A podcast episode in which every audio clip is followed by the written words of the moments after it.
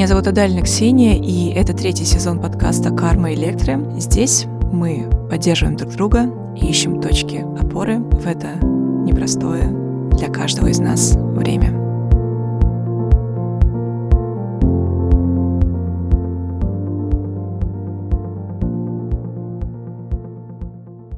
Один из наиболее частых запросов в работе — это желание получить инструкцию, как начать общаться с другими, как победить свою тревогу, как не бояться что-то сделать, как начать творить, как победить зависимость, как любить себя, как проявлять любовь к себе. Так или иначе, любовь — это ресурс. Да-да, любовь к себе — это ресурс, так же, как и деньги, так же, как и теплые отношения с другими, так же, как и умение общаться с другими, находить баланс в этих отношениях. Мы приходим в этот мир с любовью, и именно от ощущения любви будет зависеть факт выживаемости того или иного младенца. Есть печальная статистика, и это статистика смертности младенцев, от которых матери отказались. Ребенок, брошенный матерью, попросту не выживает, либо заболевает. Любая болезнь, любое расстройство не начинается там, где нет любви, где слово «любовь» пустое, где нет теплоты и души. Душа дает жизнь телу, пока есть связь, пока есть любовь. Нашей психике просто необходимо ощущение любви. К сожалению, не всем нам при рождении и взрослении был доступен этот ресурс. Это поддержка, в которой мы так на самом деле остро нуждаемся. Если посмотреть в зеркало, то можно заметить там человека, который может сам себе дать то, в чем он так нуждается – в любви. Это большая удача услышать свое сердце и понять, что только вы и никто другой не сможет вам дать то, что вы действительно ищете, чего вы так действительно желаете.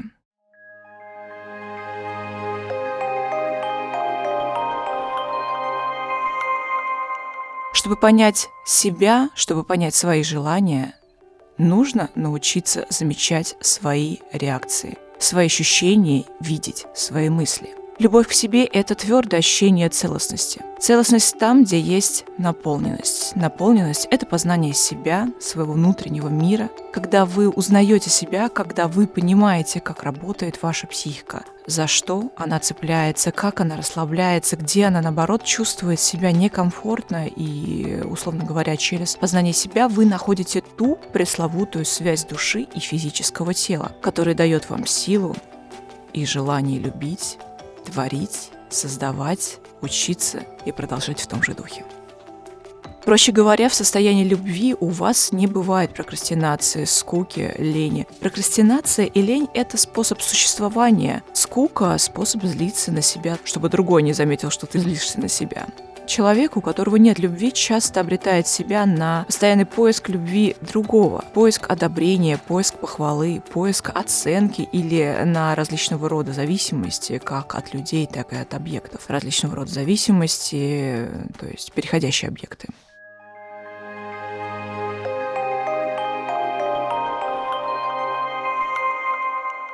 Самый быстрый и простой способ понять, любите ли вы себя и нет ли у вас перекосов в ту или иную сторону, это ваша осанка. Ваша спина, ваше тело говорит за вас больше, нежели кто-то другой. Поэтому прямо сейчас предлагаю вам выпрямить спину. Чтобы понять вообще, что происходит у вас бессознательным или в бессознательном другого, ну, чисто даже пофантазировать. Достаточно просто посмотреть на слово и на тело другого человека. И на самого себя в первую очередь. На тот набор словосочетаний, на тот набор движений, который вы используете в своей жизни. Все это образы, все это ваш бессознательный взгляд на мир и как результат способ понимания этого самого мира. Я думаю, все знают, что невозможно найти любовь в другом человеке или объекте. Это всегда будет провал, потому что психика будет регрессировать как беззащитное дитя. А там, где беззащитное дитя, оно, конечно же, и бывает талантливым, но жутко зависимым от других, начиная от питания и выживаемости и заканчивая одобрением и принятием. Так или иначе, поиск недостающих частей в другом будет вас сильно ограничивать в реализации всего того, о чем вы так страстно мечтаете, и того, что вы действительно хотите воплотить в этой жизни.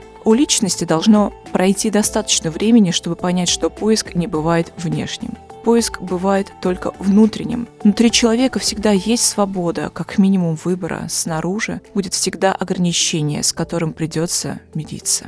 Внешние ограничения важная составляющая, но это не дает свободы, которой так страстно желает взрослый человек. Свободу внутри, а не снаружи.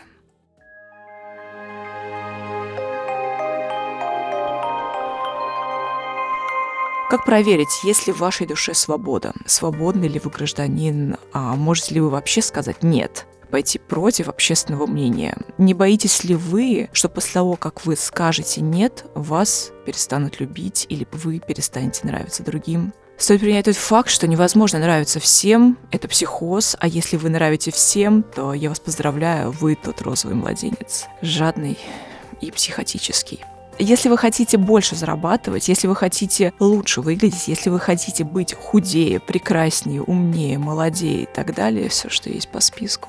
В общем, вы хотите быть еще более успешнее, то вам нужно внутри себя принять тот факт, что со всеми вашими достоинствами, успехами вы не будете нравиться всем. А еще больше скажу, вы даже будете кого-то раздражать, о боже, и знаете, это нормально. В обществе есть такое понятие, как сглаз. Так вот, чем больше успеха в вашей жизни, тем выше становится тревога. Эта тревога базируется на мифе, что могут сглазить, раскулачить и отобрать ваше счастье.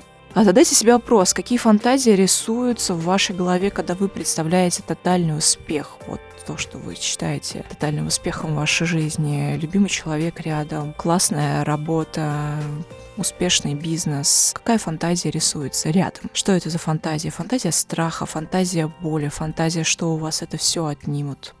Просто пофантазируйте и понаблюдайте за этой фантазией, потому что эта фантазия, она, как правило, и становится бессознательным сценарием, если он не прорабатывается, условно говоря.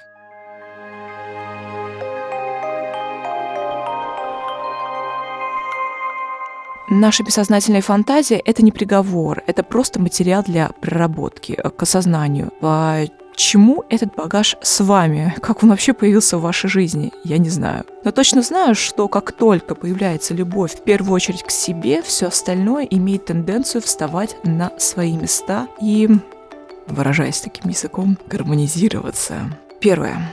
Чтобы полюбить себя, в первую очередь нужно требование. Требование к себе, и звучит оно так. Принимать и отдавать. Чтобы увидеть себя в мире других людей, нужно посмотреть на себя в зеркало, не используя при этом проекцию на вас других людей. Проще говоря, возьмите ближайший круг ваших близких, знакомых, друзей, врагов, тех, с кем вы общаетесь практически ежедневно. Так вот, что вы о них думаете, то, как вы к ним относитесь, ту правду или неправду, которую вы от них скрываете, это ваше отношение к самому себе бессознательно, разумеется. И выпишите наиболее яркие реакции по отношению к другим. Это может быть э, постоянно со мной соревнуется, кто лучше постоянно. Этот человек от меня убегает, вроде бы любит и улыбается, но, в общем, пофантазируйте. Вообще фантазия, она лечит, потому что фантазия — это бессознательная история о том, как, скорее всего, закончится ваша история, если вовремя не схватить историю за одно место. Вот эти фантазии касательно других людей — это то, что вы в себе не принимаете, потому что не невозможно принять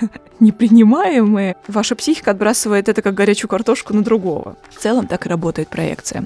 Проекция — это перенос внутреннего состояния на других людей и на ситуацию, что происходит вне нашего сознательного контроля.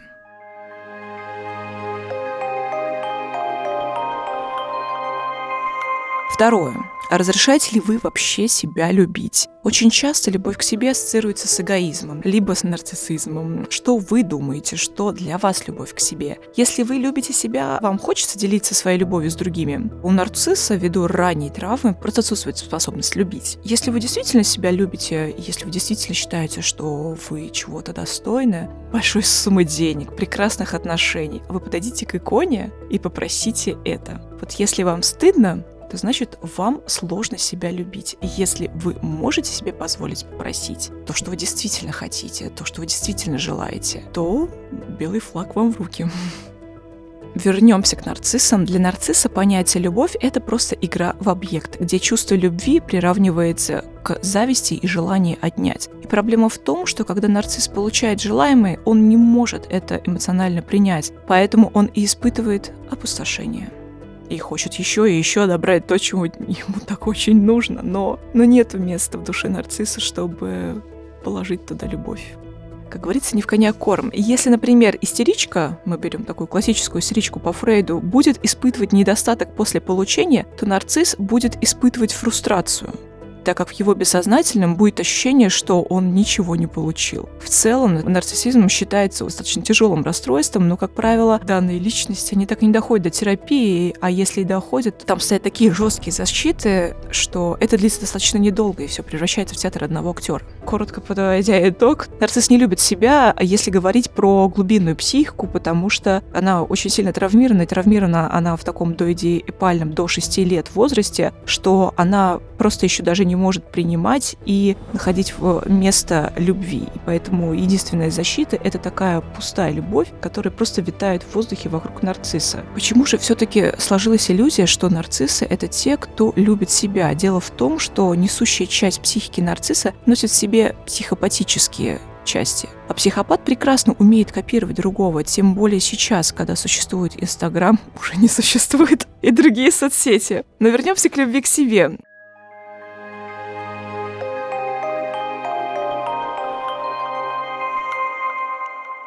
Что вы думаете о любви к себе? Стыдно ли вам проявлять любовь к себе? Или вам кажется, что это не обязательно, что после того, как у вас будет все, вы будете любить себя? Или Любовь к себе это не главное, а главное вот упорство и старание. Что вы думаете о человеке, когда вы слышите, что о нем говорят? Вот он-то себя любит, вот он-то себя ценит и уважает. Что вы чувствуете? Что вы думаете? Начинаете ли вы осуждать этого человека? Завидуете ли вы? Или вы испытываете злость на него? Но вот вам и ответ на вопрос, любите ли вы себя. Очень часто любовь к себе путают с высокомерием, но высокомерие — это не любовь к себе. Задумайтесь. Человек выстроил стену, которая защищает его от других. Зачем? Да за тем, что за этой стеной скрывается оголенное маленькое существо. А это как раз из-за отсутствия любви к себе. Высокомерие там, где есть страх чужого мнения, а зависимость от чужого мнения есть там, где нет любви и доверия к себе, к своему мнению. Высокомерие — это также прекрасный способ не иметь своего голоса, не звучать так, как оно бы того хотелось. Высокомерие — прекрасный способ защитить свою оголенную и больную душу. Дистанция между вами и другими равна дистанции между вами и собой. И чем ближе вы к себе, тем проще вам общаться с другими. Чем лучше вы слышите и понимаете себя, тем проще вам услышать и понять другого. Страх чужого — это шузойная позиция, младенческая, если хотите. Исходя из этой логики, все младенцы, все эти розовые психопаты, они расисты. Но я говорю вам не для того, чтобы потешить вас, а для того, чтобы вы заметили в себе эту часть, потому что все это в нас есть. Просто непонятно в какой момент она открывается.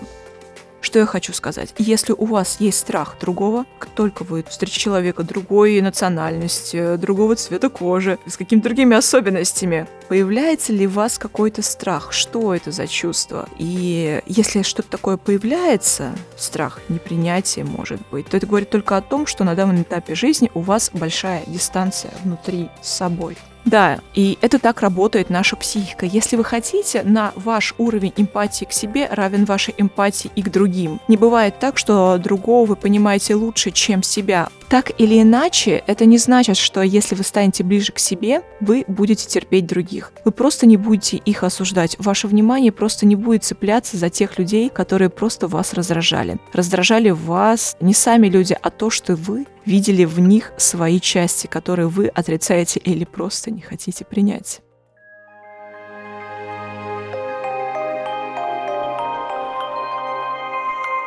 Третье. Шаг к себе дает возможность выбирать, с кем вы хотите общаться, а с кем нет кого вы хотите видеть рядом с собой, а кого нет. Вокруг вас, хочется сказать, э, магическим образом будут появляться люди вас достойные, понимающие. И все потому, когда мы даем любовь к себе, наше эго превращается в зеркало и начинает зеркалить нам только лучшие части других людях. Условно говоря, подобное притягивается подобному. Очень часто можно встретить практически святых людей, которые вечно всем помогают, которые творят добро, но жизнь их наполнена страданиями, моментами, когда их обманывают, предают. И такие люди, как собаки, бросаются всем помочь, кого-то спасти, а все потому, что спасая другого, они как бы показывают всему миру «спасите меня». Это говорит только об одном. У человека нет ресурса полюбить себя, и он ищет этот ресурс в одобрении в своей нужности. То есть, по факту, он не так хочет помогать, он скорее голоден до любви и до одобрения. И голос таких людей как будто выпрашивает эту любовь. И это право на любовь, не понимая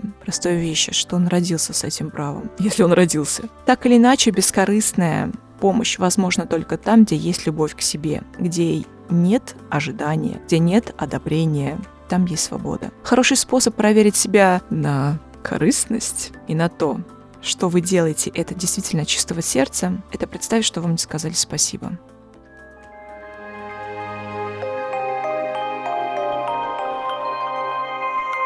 Четвертое. Любовь к себе можно измерить планами на эту жизнь и вашими представлениями, как вы хотите встретить старость. Хронос, бог времени, не только обрезал крылья Купидона, но и подарил нам прекрасные чувства. Чувство тревоги. Тревога рождается там, где появляется сознание, что жизнь не вечная, а сознание, что время ограничено, дает нам желание прожить жизнь так, как мы действительно того хотим. Очень часто от своих клиентов я слышу, у меня нет любви к себе, я хочу полюбить себя. И это очень большое заблуждение. Дело в том, что люди, которые не любят себя, они просто не выживают. Их судьба или бессознательные мотивы, чтобы то не было первично, неизвестно, выстраивается таким образом, что они просто умирают. Давайте так, если вы сейчас это слушаете, так или иначе у вас есть любовь к себе. Просто она у вас по тем или иным причинам в недостатке. Представьте колесо жизненного баланса и закрасьте те сферы, которые у вас находятся в любви. Что я имею в виду? Часто бывает так, что человек способен выстроить карьеру, научиться зарабатывать деньги, но при этом есть дисбаланс в отношениях с другими. Или человек уверен в своем творчестве, в своем самовыражении, но совершенно не может зарабатывать деньги своим творчеством. Это яркий пример про недостаток любви в той или иной сфере.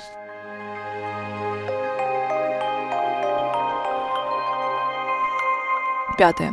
Любовь — это энергия в материальном смысле. Там, где любовь, там и деньги. Любовь к себе, когда вам достаточно, всегда будет отражаться на вашем финансовом состоянии в нужной вам пропорции. Любовь к себе также проявляется в отношении к своему телу, к своему здоровью. Как-то слушая интервью Тинькова и услышала от него такую фразу, что он не берет на работу тех, кто, мягко говоря, неопрятно выглядит. Он просто, если они неопрятно выглядят, то он просто не берет их на работу, какими бы спецами они не были. И знаете, это очень логично. Человек, который не любит себя, не уважает свое дело, ему будет достаточно сложно качественно выполнять свою работу и создавать что-то поистине уникальное и новое. И есть три показателя, по которым можно сказать, что человек любит себя. Первое это, как бы это меркантильно не звучало, это достаток. То есть деньги, когда человеку достаточно.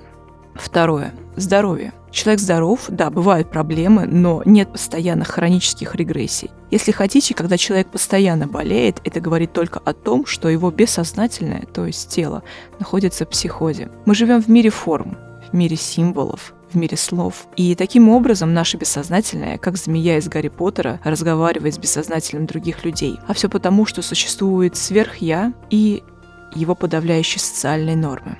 Третье. Если вы любите себя, вы живете в гармонии с собой и с окружающим миром. Опять же, проекция. У вас теплые и ровные отношения с окружающими.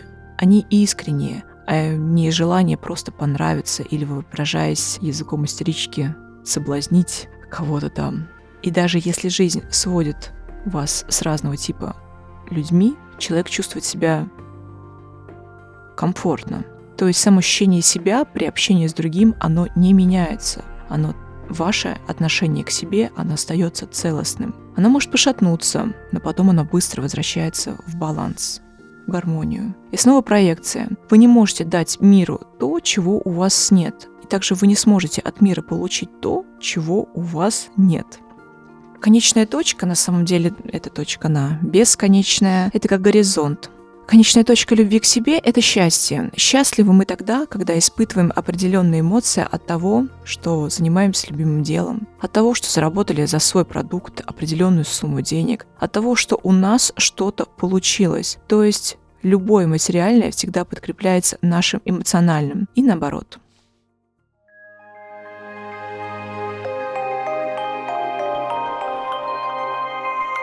В свое время были очень популярны доски желаний, визуализации, на которые люди прикрепляли в основном материальные вещи. Я уже говорила про это, какой-то такой список покупок или достижения, бизнес, работа, учеба, домашний питомец, ну, все, что вы хотите, прикрепите на доску. Нет, сегодня я хочу сказать про другое. Все это прекрасно и замечательно, но я предлагаю отпустить контроль за материальными какими-то вещами и пойти глубже. И вместо тех самых материальных желаний, которым, возможно, потом можно повесить в рамочку, попытаться определить для себя, какую эмоцию вы хотите испытывать. Наш бессознательный мир он очень сильно подвязан на эмоции. И если вы действительно чего-то хотите получить в этой жизни, то нужно мечтать эмоционально. Да, это сейчас звучит достаточно абстрактно, но я желаю вам взять доску, если вы действительно хотите создать себе доску, и прикрепить туда те эмоции, которые вы хотите испытывать. Я думаю, вряд ли кто-то повесит эмоцию тревога, страх, разочарование.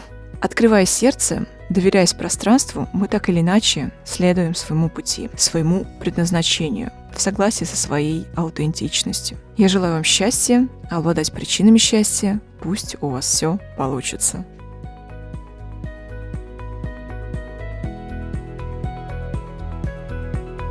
Ищите нас в социальных сетях и приложениях «Скрытые лица». Слушайте бесплатно на нашем сайте hiddenfaces.ru, а также в приложениях Яндекс Музыка, подкасты от Apple и ВКонтакте.